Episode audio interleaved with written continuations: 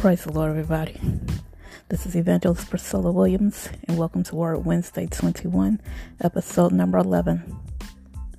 For 21 weeks, I will be giving you a word from the Lord as He gives me and as He leads me. Today's episode is coming from Hebrews chapter 11, verse number 6. And it reads, But without faith, it is impossible to please Him. For he that cometh to God must believe that he is, and that he is a rewarder of them that diligently seek him. Our faith is an important requirement in our Christian walk. It is an important comp- component in our walk with God. Faith means to believe in or for things that can't be seen with the natural eye. Faith moves God. It is the exact opposite of unbelief. Faith says yes, while unbelief says no. Faith says, I can or you can. Unbelief says you can't. Faith says God's will, God will. Unbelief says that God won't. Faith speaks truth, while unbelief speaks lies.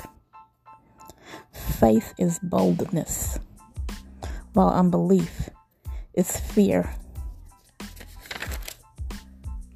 Faith requires you to believe when others doubt.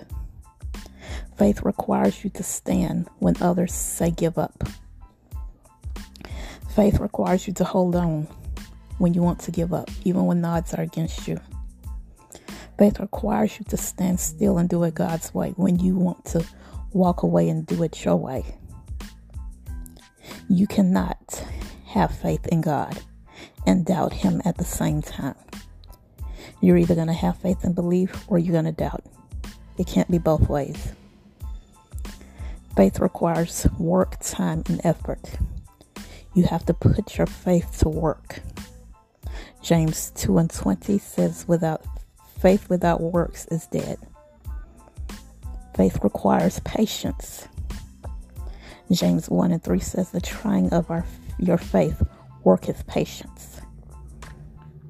Faith requires you to see spiritually, not naturally.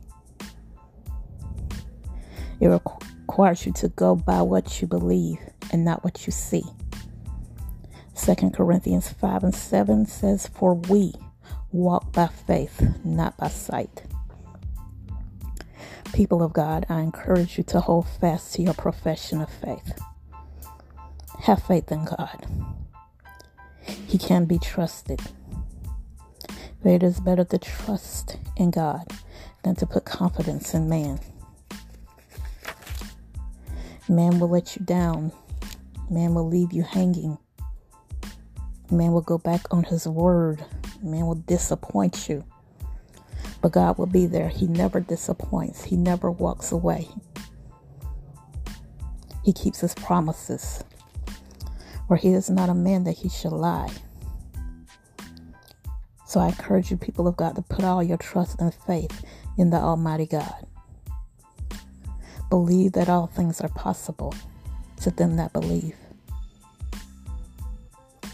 Just like the father of the child with the deaf and dumb spirit cried, Lord, I believe. Help my unbelief. And I pray, Father, that you would help our unbelief today. In Jesus' name, I pray that God will strengthen you in your faith. Have faith in God. All you need is faith by the size of a mustard seed. You do not need a whole lot, just a little bit of faith, the size of a mustard seed. Have faith in God today. And as Jesus told Peter, I pray right now that your faith fails you not. In Jesus' name. And I give you praise, glory, and honor. Amen. God bless you, people of God.